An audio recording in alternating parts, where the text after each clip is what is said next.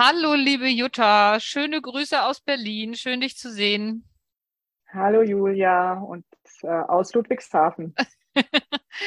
Wir müssen heute nochmal über Krisen sprechen. Das ist ja, wir kommen da ja gar nicht drum rum. Ähm, das Thema Krisen ist ja allgegenwärtig. Und wir wollen heute einfach auch nochmal gucken, wie beschäftigen sich eigentlich Unternehmen und Betriebe mit den ja, vielen Krisen, die wir ja gerade alle erleben und die Unternehmen natürlich auch in ihren, in ihrem alltäglichen Geschäft verarbeiten müssen. Wir haben es zu tun.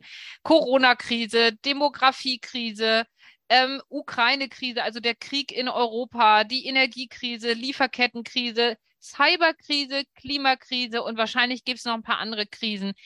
Da gibt es ja jetzt noch gar nicht so viel an Untersuchungen, was das jetzt eigentlich mit den Unternehmen macht, außer dass sie sozusagen auch sehr schnell reagieren müssen.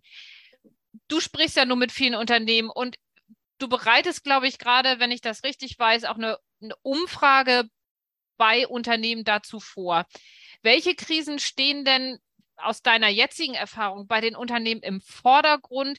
Gibt es vielleicht auch welche, die sich gegenseitig gerade verstärken? Was ist da dein aktueller Eindruck? Mhm. Ich weiß ja nicht, wie dir das so geht, aber ich habe so ein bisschen den Eindruck, wenn ich mir die Nachrichten anschaue, ähm, wenn ich in Social Media surfe, ähm, wenn ich im Internet unterwegs bin, ich werde überschüttet mit Schreckensmeldungen. Mhm. Und ähm, ich, das zieht mich auch schon ziemlich runter, muss ich sagen. Also ich bin ja eigentlich ein grundoptimistischer Mensch und versuche dann auch immer diese Zusammenhänge zu verstehen und sie irgendwie auch erklärbar zu machen. Das gehört ja auch zu meinem Beruf dazu. Aber im Moment habe ich das Gefühl, ich ähm, ich habe so eine Art, ich, wir nennen das Survivor Sickness im Team. Also ich habe so eine Art, so die Krankheit der Überlebenden, in mhm. Anführungsstrichen. Mhm. Und ähm, das ist einer der Gründe, dass wir uns entschlossen haben, ein Stück weit uns mit diesen Krisen und dieser Vielfalt von Krisen auch zu beschäftigen und zu schauen, ähm, was bedeutet das, welche Konsequenzen hat das, welche äh, Zusammenhänge sind zu sehen, an welcher Stelle widersprechen sich vielleicht auch Krisen oder verstärken, wie du es auch gerade formuliert mhm. hast, auch die Krisen ähm, wie kann man damit auch umgehen. Mhm. Ähm, und aus dieser, aus dem, aus der Erklärung, also aus dieser, wie soll ich sagen, der, des, des Wissens und der Informationen darum, um da vielleicht, vielleicht etwas entspannter und gelassener damit umzugehen.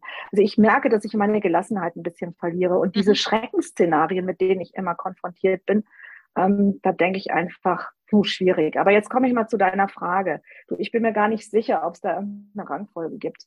Mhm. Ich habe das Gefühl, die stehen also ich glaube nicht, dass das eine schlimmer oder weniger schlimm ist, sondern das kommt immer darauf an, in welchem Markt ich unterwegs bin, ähm, welches Geschäftsmodell ich habe, ähm, wie ich prozessual und strukturell aufgestellt bin, wie meine, meine Belegschaft eigentlich auch gefestigt ist, empowered ist, äh, mhm. wenn es um das Krisenmanagement geht, wie meine Führungskräfte damit umgehen.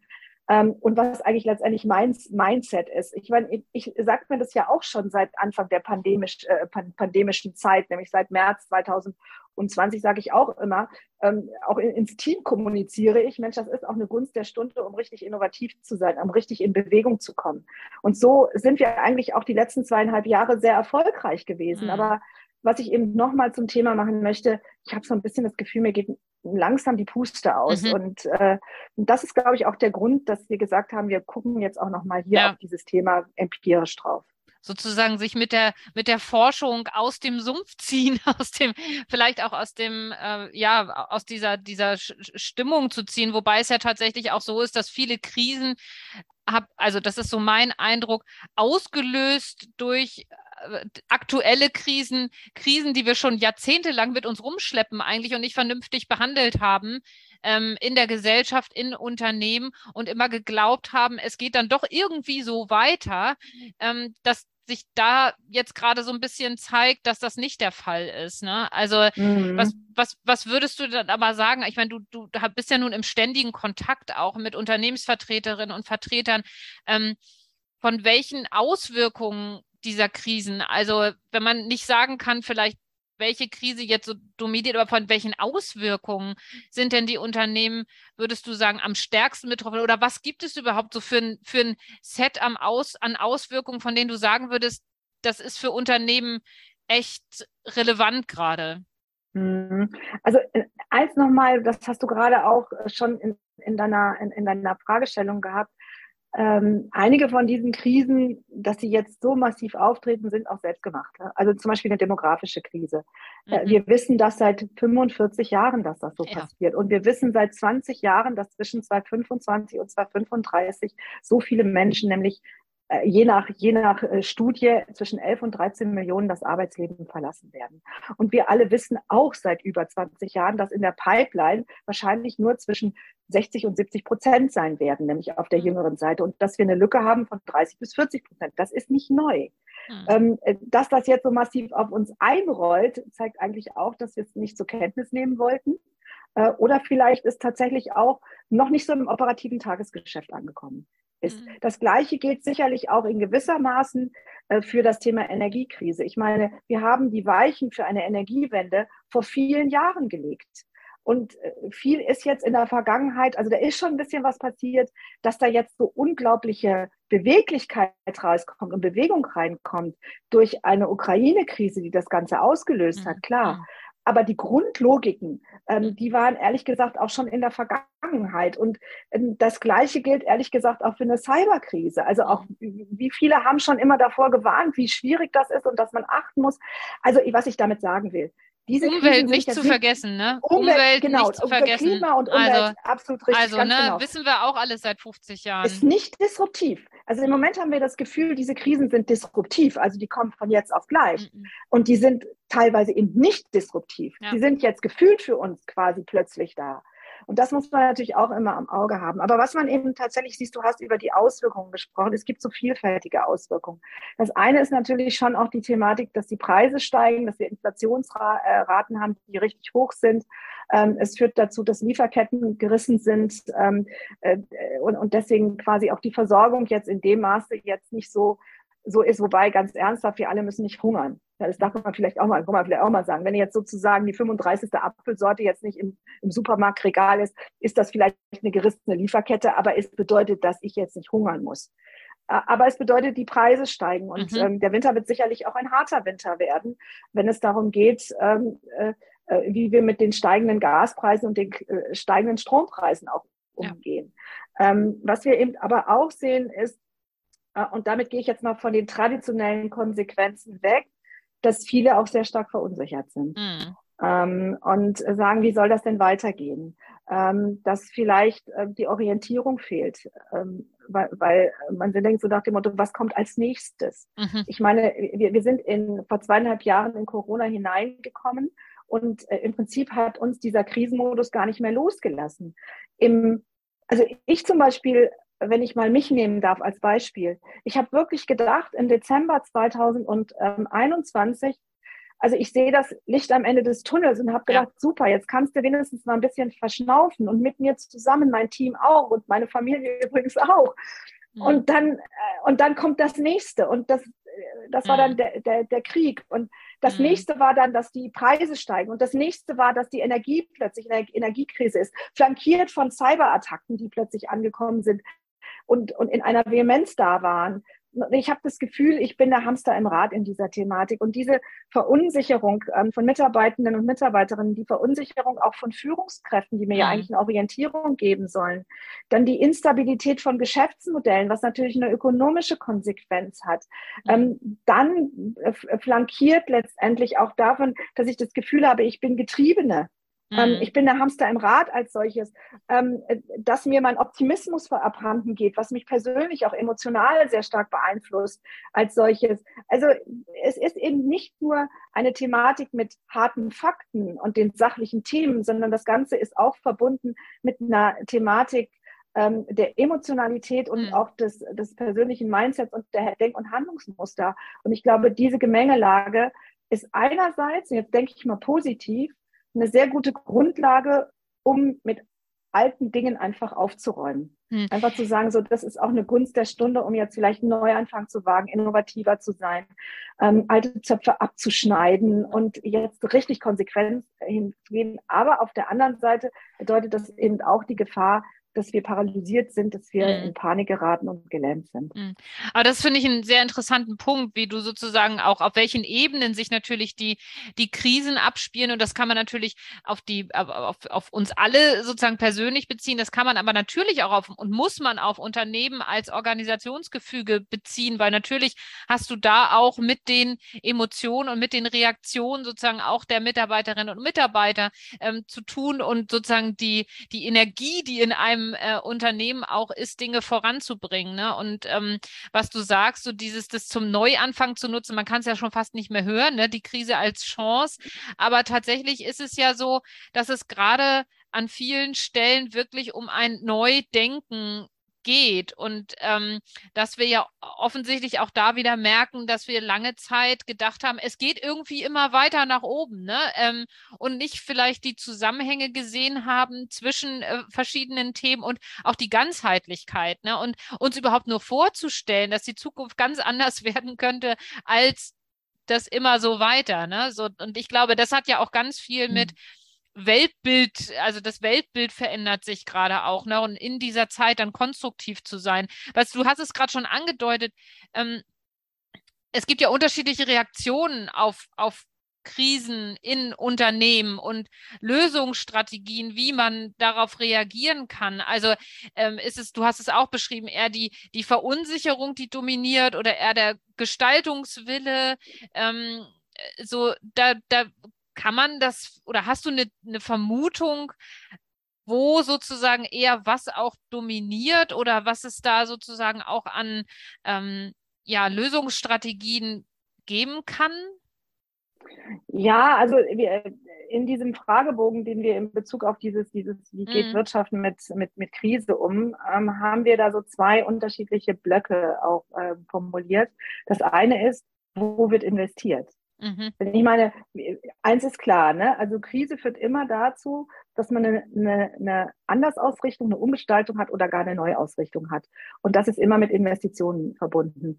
Und wir sehen ja im Moment schon, dass ähm, eine ganze Reihe von Unternehmen, insbesondere auf Demografiekrise, das ist das Thema Nachwuchskräfte, Fachkräftemangel, äh, Arbeitskräftemangel, reagieren, indem sie auf das Thema Mitarbeiterbindung setzen, also investieren in Mitarbeiterbindung. Das war übrigens auch ein wichtiges Thema ähm, im HR-Report 2022, als wir ja auch gefragt haben, wie gehen ähm, mhm. Organisationen unter Druck mit einer solchen Situation um. Das heißt, das Thema von 2022, des HR-Reports, der ja im Februar veröffentlicht wurde, da haben wir ja gefragt, wie geht ihr mit knappen Ressourcen ja. um? Und da haben ja viele gesagt, wir müssen investieren, ähm, aber wir müssen sehr gezielt investieren und wir können nicht mehr alles bedienen. Und wenn man sich da die Liste angeschaut haben, wo Investitionen hingeflossen sind, dann waren das die Dinge, die wir immer schon auf dem Schirm hatten, nämlich Prozessoptimierung und Digitalisierung. Aber sehr, sehr weit vorne tauchte dann das Thema Personalentwicklung auf und das Thema Mitarbeiterbindung. Mhm. Und ähm, da war uns jetzt auch nochmal jetzt in den neuen Fragebogen sehr wichtig, da auch nochmal zu gucken. Mhm. Ähm, äh, wir, wir wollen also schon auch wissen in dem ersten Moment, wohin fließen Ressourcen. Und zwar finanzielle Ressourcen, ähm, Manpower und auch zeitliche Ressourcen, mhm. ähm, um quasi die Krise zu bewältigen und gestärkt auch aus einer Krise rauszugehen. Mhm. Darf ich da ähm, kurz nachfragen? Ähm, weil, weil, du das jetzt auch gerade, oder Entschuldigung, ähm, willst du kurz nee. zu Ende? Nee, weil ähm, äh, was würdest du denn sozusagen auch als Expertin Unternehmen empfehlen, jetzt ähm, oder kann man es vielleicht auch gar nicht als entweder oder sagen, eher in die Menschen zu investieren oder eher in die Prozesse zu investieren oder ist es schon beides gleichwertig? Also könntest du da Empfehlungen geben, wenn dich jetzt jemand fragt, Mensch, Frau Professor Rump, ähm, wenn ich jetzt nur den Betrag habe, wo soll ich denn da mein Augenmerk drauf legen? Oder äh, es hängt natürlich wieder vom mhm. Unternehmen selber ab, klar. Ja, das ist natürlich eine ganz, ganz schwierige Frage und pauschal kann ich die nicht beantworten. Also wenn mich jemand so fragen würde, dann würde ich erstmal sagen, bitte lassen Sie uns alles, als allererstes mal eine Status Quo-Analyse machen, dann lassen Sie uns eine Strategieanalyse machen und aus dieser Strategieanalyse heraus überlegen wir uns dann, äh, was, was man braucht. Äh, mhm. an welcher Stelle. Also wie werden Sie, müssen Sie technisch, prozessual, strukturell von der Manpower-Seite aufgestellt sein, um dann genau gezielt die Investitionen bei finanziellen eingeschränkten Möglichkeiten auch zu kanalisieren, gar keine Frage.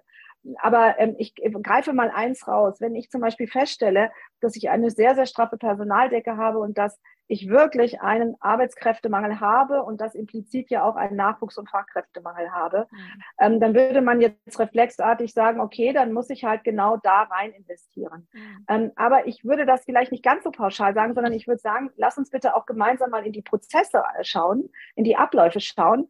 An welcher Stelle können wir zum Beispiel eine andere mitarbeitende Gruppe identifizieren? Nämlich die technische Gruppe, mhm. ähm, Kollege Algorithmus, Kollege Roboter und Kollegin ja. künstliche Intelligenz, die ich dann ähm, eventuell auf diese ähm, äh, standardisierten Prozesse legen könnte, die dann in der straffen Personaldecke wiederum, natürlich immer verbunden noch mit Personalentwicklung, dann dort Entlastung schafft. Also nur mhm. die alleinige Sichtweise, ich muss auf jeden Fall in Bindung und Personalentwicklung investieren und den Rest, den lasse ich erstmal, der kann dazu führen, dass ich eine Reihe von Handlungsoptionen, die hilfreich sind, nicht wahrnehme. Mhm. Also wäre mein Plädoyer immer, lass uns bitte breit gucken und schauen, wie die Dinge auch zusammenhängen, um dann eine perfekte Lösung zu finden, mhm. ähm, die dann auch zukunftsfähig ist und dazu beiträgt, dass man die Wettbewerbsfähigkeit nicht nur hält, sondern verbessern kann. Mhm. mhm.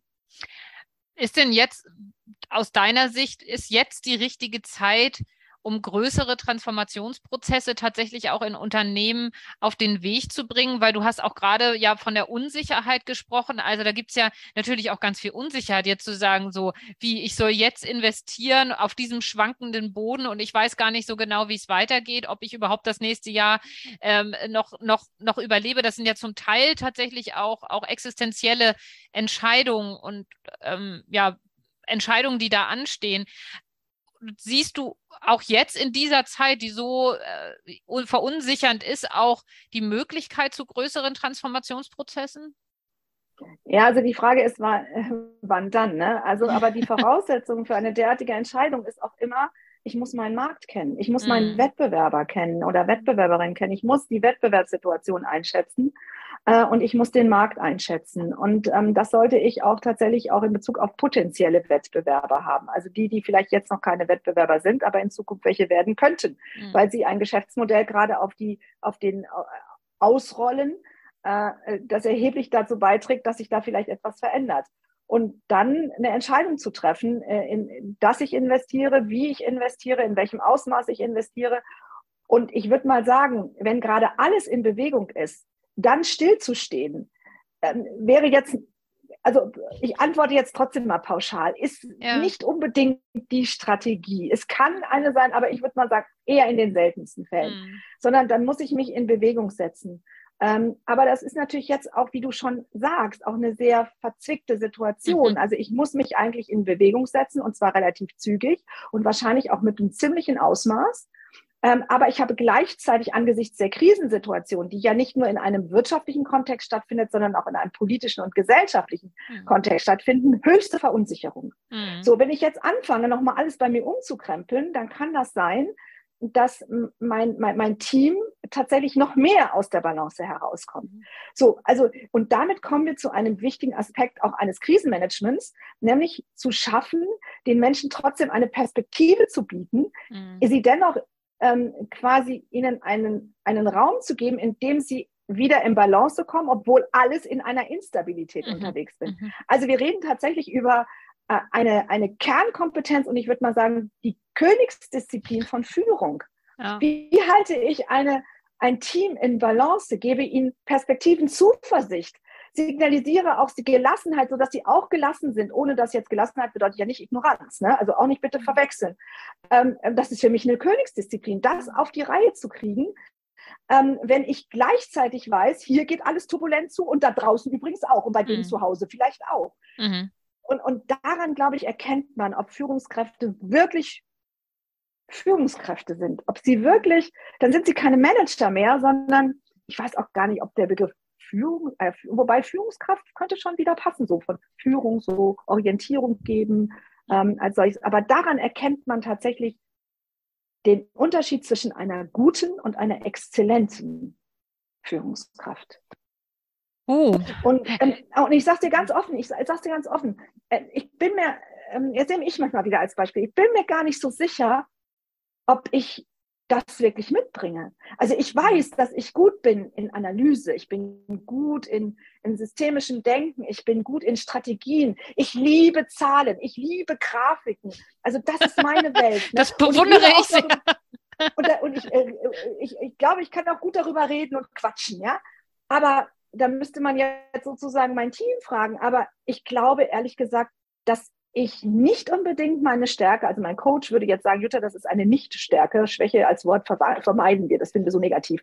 Also es ist nicht unbedingt eine Stärke von mir, genau dieses Empathische, diese Achtsamkeit, diese Stärkung der Resilienz, der Widerstandsfähigkeit im mhm. Team irgendwie zu, ähm, mhm. zu bringen. Ich bin mir nicht sicher, aber wenn ich gleichzeitig mich hier hinstelle, weißt du, diese, diese, diese Logik haben wir ja schon mehrfach in mhm. unserem Podcast hergeleitet. Wenn ich mich hinstelle und sage, weißt du, das ist die Königsdisziplin, und sage, es ist wichtig, dann ist die Frage, wer in meinem Team hat genau jene Fähigkeit. Aber würdest du denn sagen, dass, also wenn du jetzt sagst, Königsdisziplin, auch Führung, Königsdisziplin, Krisenmanagement, auch wenn es eigentlich keine Krise gibt, oder? Also das heißt ja sozusagen äh, äh, äh ständig auch in einem positiven Sinne, also um es jetzt mal vielleicht ein bisschen positiv zu wenden. Die Krisen zeigen uns ja gerade auch auf, wie wir mit Veränderungen umgehen können. Und offensichtlich ist es so, dass das Thema Veränderung äh, von jetzt an bis wahrscheinlich in alle Ewigkeit eine vielleicht noch stärkere Rolle spielen wird, ähm, als wir das vielleicht bisher kannten. Und, und wir damit umgehen müssen, dass einfach Dinge passieren, mit denen wir nicht gerechnet haben. Heißt das, ähm, dass auch das Thema Krisenmanagement in Unternehmen oder ähm, ein Team, was sich sozusagen damit beschäftigt, äh, sozusagen, wie, wie sieht eigentlich Plan B, C oder D aus, ähm, dass das vielleicht zukünftig stärker äh, etabliert werden könnte, müsste, sollte? Mhm. Also ich glaube schon, dass wir natürlich jetzt im Turbo Krise lernen. Ich meine, ähm, wir haben vorher ja auch Krisen bewältigt. Es gehört ja auch zum, zum, zum Leben dazu, Krisen zu bewältigen, aber eben nicht in dieser Taktung. Ne? Und ähm, dass das wie so ein, so, so ein roter Faden durch unser, unser Leben ist, unser privates wie unser berufliches und äh, Leben als solches. Ich glaube, wir lernen jetzt gerade diese Art von, von, von Krise äh, und auch das Bewältigen von Krise. Am Anfang ist das immer sehr hart und auch sehr schmerzhaft, aber irgendwann werden wir uns auch dran gewöhnen. Das glaube ich auch zutiefst. Mhm. Und wir lernen aus Erfahrung also aus diesen Erfahrungen. Ähm, aber wir müssen uns auch klar werden, dass wir, wenn wir proaktiv damit umgehen, ähm, in dem Arbeitskontext ähm, äh, Instrumente haben oder auch Phasen haben, wo wir verschnaufen können. Weil am Ende des Tages kann ich ehrlich gesagt nicht im Dauerlauf mein ganzes Arbeitsleben äh, unterwegs sein. Ich brauche auch mal eine Verschnaufpause. Das ist übrigens im Sport auch so. Du kannst mich auch nicht ewig quasi über Kilometer, also Kilometer irgendwie rennen lassen. Irgendwann muss ich auch mal gehen und irgendwann, wenn ich gegangen bin, muss ich auch mal eine Pause machen und dann kann ich von mir aus wieder anfangen zu gehen und dann werde ich auch wieder Gas geben. So die Frage ist jetzt, welche Aspekte müssen wir in der, in der Unternehmenspolitik, in der Personalpolitik aber auch in der Organisation implementieren, damit wir ähm, tatsächlich auch mal verschnaufen können, damit wir nicht aus der Puste geraten oder aus dem System herausgeschleudert mhm. werden. Weißt du, das siehst du gerade in diesen großen Diskussionen, die auch über den Teich hinwegkommen. Also das äh, Quiet äh, Quitting, ähm, was wir im Moment gerade in den USA beobachten. Also dieses ähm, diese leise, ähm, dieses leise äh, Kündigen, mhm. diese Kündigungswelle oder was man auch gerne mit Great äh, ähm, Resignation verbinden ja. oder was wir in der Tat schon seit vielen Jahren im Rahmen von äh, Umgang mit Veränderungsprozessen Survivor Sickness auch mhm. beschreiben. Also das wird uns irgendwann wird jeden von uns das einholen und deswegen um das, dass es eben nicht uns einholt, äh, brauchen wir Gesundheitsmanagement, Gesundheitsförderung. Ne? Es muss also dieses Thema gehört dazu. Ähm, äh, das, was mich immer schon antreibt, diese Stärken- und Talentorientierung im Personaleinsatz und in der Personalentwicklung, ich weiß gar nicht, wie häufig ich das schon gesagt habe, dieses Stärken von Beschäftigungsfähigkeit, ähm, äh, dieses Empowerment von Employability, äh, mhm. als solches ist, ist einfach ein zentrales Thema. Dann die Vereinbarkeit zwischen Beruf und Privatleben im Sinne der Lebensphasenorientierung. Das sind doch alles Elemente, die sind doch echt nicht neu. Mhm. Ganz ernsthaft. Aber die nehmen im Zusammenhang mit Krisen, Krisenmanagement und dass Veränderung ein Normalzustand wird, wie ein durchlaufender Posten in unserem, in unserem Leben, die nehmen doch plötzlich eine ganz andere Bedeutung an. Das ist mhm. doch da nicht nur eine Sozialpolitik und da machen wir das eben auch, um attraktiver Arbeitgeber zu sein, sondern die haben eine wirklich essentielle Bedeutung plötzlich. Ja, und ich könnte das, das natürlich noch erweitern. Da gibt Ja. Es gibt ja noch genug andere Maßnahmen, die ja. eine Rolle spielen. Also, und, und das, sich das klar zu machen. Ansonsten führt es dazu, dass wir alle gemeinsam irgendwann aus, ähm, aus, der, aus der Kurve geschleudert werden. Und wenn wir dann noch eine straffe Personaldecke haben angesichts der demografischen Entwicklung, der demografischen Transformation, mhm. dann führt das letztendlich dazu, dass es für das ein oder andere Betrieb wirklich existenziell sein kann, weil dann tatsächlich der Faktor Personal nicht mhm. mehr zur Verfügung steht, um die Prozesse tatsächlich zu leisten, um die Tätigkeiten zu bewältigen, bis hin dazu, dass das Geschäftsmodell nicht mehr umgesetzt werden kann. Mhm. Und mhm. das hat dann auch einen volkswirtschaftlichen Effekt. Mhm. Ähm, nämlich dann im Prinzip ähm, auch der Standort äh, äh, äh, Schaden nimmt und dementsprechend dann nicht mehr so viel Steuern gezahlt werden können, weil der Umsatz rückläufig ist und weil der nicht mehr so viele Steuern gezahlt werden kann, nicht mehr so viel im Staatshaushalt ist und dann können wir keine infrastrukturellen Investitionen mehr tätigen, was dann wiederum eine negative Konsequenz hat für und dann geht das ganze Spielchen weiter. Hm. All das, was du sagst, und wir sind damit dann vielleicht auch schon so ein bisschen äh, fast am Schluss.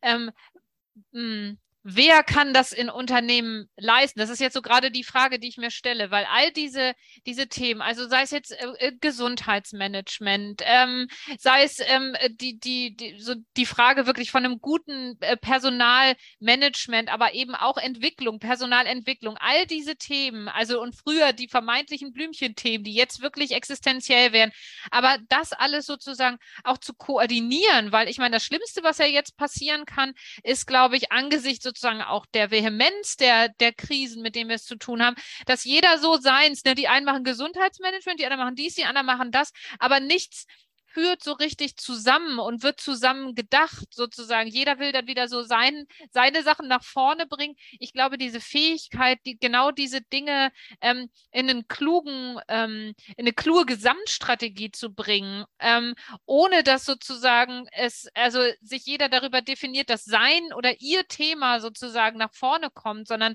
das, das Gesamt, das Gesamtbild zu sehen. Also da habe ich so das Gefühl, da gäbe es noch so weiße Flecken auch zum Teil von Menschen, die das dann wirklich auch können. Ich glaube, es ist eine Kombination zwischen einer zentral, zentralistischen und einer dezentralen Strategie, wenn ich ganz ehrlich sein soll. Ähm, ich glaube, zentral muss es sein, wenn ich das als zentralen Erfolgsfaktor definiere, dann gehört das ganz nach oben. Dann gehört das in die Unternehmenspolitik, dann gehört das in die Unternehmensstrategie. Und dann ist das für mich ein ganz, ganz weit oben liegendes Thema. Aber es muss gleichzeitig in die gesamte Organisation getragen werden. Und das bedeutet, es muss auch Aufgabe sein von jeder Führungskraft, und es muss Aufgabe sein, letztendlich ähm, auch von Mitarbeitern und Mitarbeiterinnen. Also das ist da nicht nur eine Fragestellung von, da haben wir jetzt mal ein paar Abteilungen und die kümmern sich und dann sollen die mal sehen, wie sie koordiniert werden, sondern das ist etwas, was überall in eine ganze Organisation hindurch quasi sich hindurch bewegt. Mhm. Ja, das ist wie so, Wasser findet auch immer einen Weg. Also mit anderen Worten, es wird irgendwie, überall muss es platziert sein. Und das bedeutet auch bei den Mitarbeiterinnen und Mitarbeitern. Denn das, was wir gerade angesprochen haben, sei es Gesundheit oder Beschäftigungsfähigkeit etc., das ist ja nicht nur eine Arbeitgeber- und eine Führungsverantwortung, das ist ja auch eine Eigenverantwortung. Das heißt, ich muss auch für mich selbst sorgen und muss auch diese Verantwortung annehmen und nicht nur dazu sagen, so nach dem Motto, wenn ich dann halt meinen Rücken zwack, dann nehme ich mal ein paar Gesundheitsprogramme in und wenn wir dann feststellen, dass ich ein bisschen äh, weiter lernen muss, dann mache ich meine Weiterbildung, sondern es ist auch ein proaktiver Ansatz, den auch jede Einzelne und jeder Einzelne wahrnehmen muss und annehmen muss. Mhm. Das denke ich schon, dass das ein wichtiges Thema ist. Und am Ende des Tages ähm, gehört das auch dazu, ich meine, wir sprechen im Moment ja auch sehr viel über Agilität und agile Organisationen, agile ähm, äh, Teamstrukturen etc. Das muss eigentlich auch Teil von Agilität sein in der Grundphilosophie. Ähm, also auch schon sagen, das ist eine zentrale, ein zentrales ähm, Regelwerk, was eben auch dazu beiträgt, dass wir auch in diesen Plattformen auf diese Art und Weise des Arbeitens und des Organisierens sehr erfolgreich sind. Mhm. Also so gesehen, ähm, ich würde sagen, es ist eine Mischung zwischen zentral und dezentral äh, als solches und ähm, muss eigentlich in jeder Ecke und jeder Ritze ähm, einer Institution und eines Betriebes muss es letztendlich da sein. Hm. Jetzt so, wir haben ja relativ ähm, ich will nicht sagen frustriert sind, dass wir eingestiegen sind in den Podcast, aber doch irgendwie, also ich, ich, ich glaube, dass wir spüren es ja alle, ähm, dieses ähm, äh, Hecheln sozusagen hinter den Krisen hinterher. Was würdest du jetzt so am Ende des Podcasts sagen? Ist es dann doch irgendwie, auch wenn es abgedroschen klingt, äh, ist es dann doch auch eine Chance, Dinge vielleicht nochmal grundsätzlich anders zu denken? Und wie optimistisch bist du, dass das so auch in einer gefühlten Breite gelingt? Hm. Also ich sage mal, Krisen sind immer eine Chance und Krisen sind auch immer, auch in der Vergangenheit, immer mit Aufbruch verbunden gewesen. Ne? Aber wir hatten auch ehrlich gesagt seltenst so viele Krisen auf einen Haufen. Und ähm, ich merke einfach, dass vielen auch jetzt mittlerweile die Puste ausgeht. Die sagen, natürlich will sehe ich es als Chance, natürlich will ich es besser machen, aber ganz ernsthaft, im Moment geht mir gerade so ein bisschen die Puste aus. Mhm. Und das ist einfach auch eine schwierige Situation. Ich glaube, eine zentrale Kernkompetenz in solchen Situationen ist auch, und das sage ich mir zum Beispiel jeden lieben langen Tag, ich muss gelassen bleiben. Mhm. Ähm, also äh, gelassen bedeutet, wie gesagt, nicht Ignoranz. Echt nicht.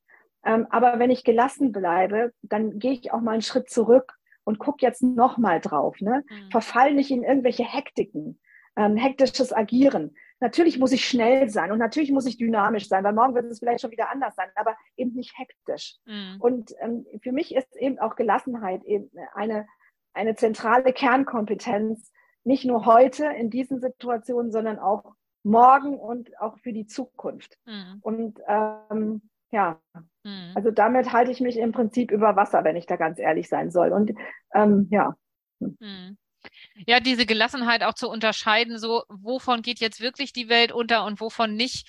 Und ich glaube, mit Gelassenheit ist ja immer wieder, was du auch beschreibst, ne? das Gesamtbild zu sehen, wenn man einen Schritt mal zurückgeht und äh, auch zu entscheiden zu können, ne? Also wirklich entscheiden zu können, was ist jetzt gerade im Moment wichtig und was nicht, ne? Also ja, ja, genau. So, das und ist, ich hoffe, ich hoffe, dass ich äh, mit, mit, dieser, mit dieser Strategie auch bestimmte Signale in mein Team, ich meine, ich bin jetzt erstmal verantwortlich für mein Team. Also, dass ich das auch in mein Team hineintrage äh, und ähm, dass sich das auch überträgt. Also, das ist mein Versuch, einfach da auch die Balance zu halten für uns alle. Mhm. Also und das versuche ich letztendlich natürlich auch mit Veröffentlichungen nach außen zu tragen oder dass ich bei Social Media mal irgendwas poste, so nach dem Motto, ähm, einfach ähm, ja, Mhm. Der Versuch da für mich einen Weg zu finden. Mhm. Ja, ich danke dir, Jutta, auch für die persönliche Ebene heute in unserem Gespräch. Ähm, wir haben jetzt ein bisschen Pause gehabt beim Podcast, so die typische Sommerpause.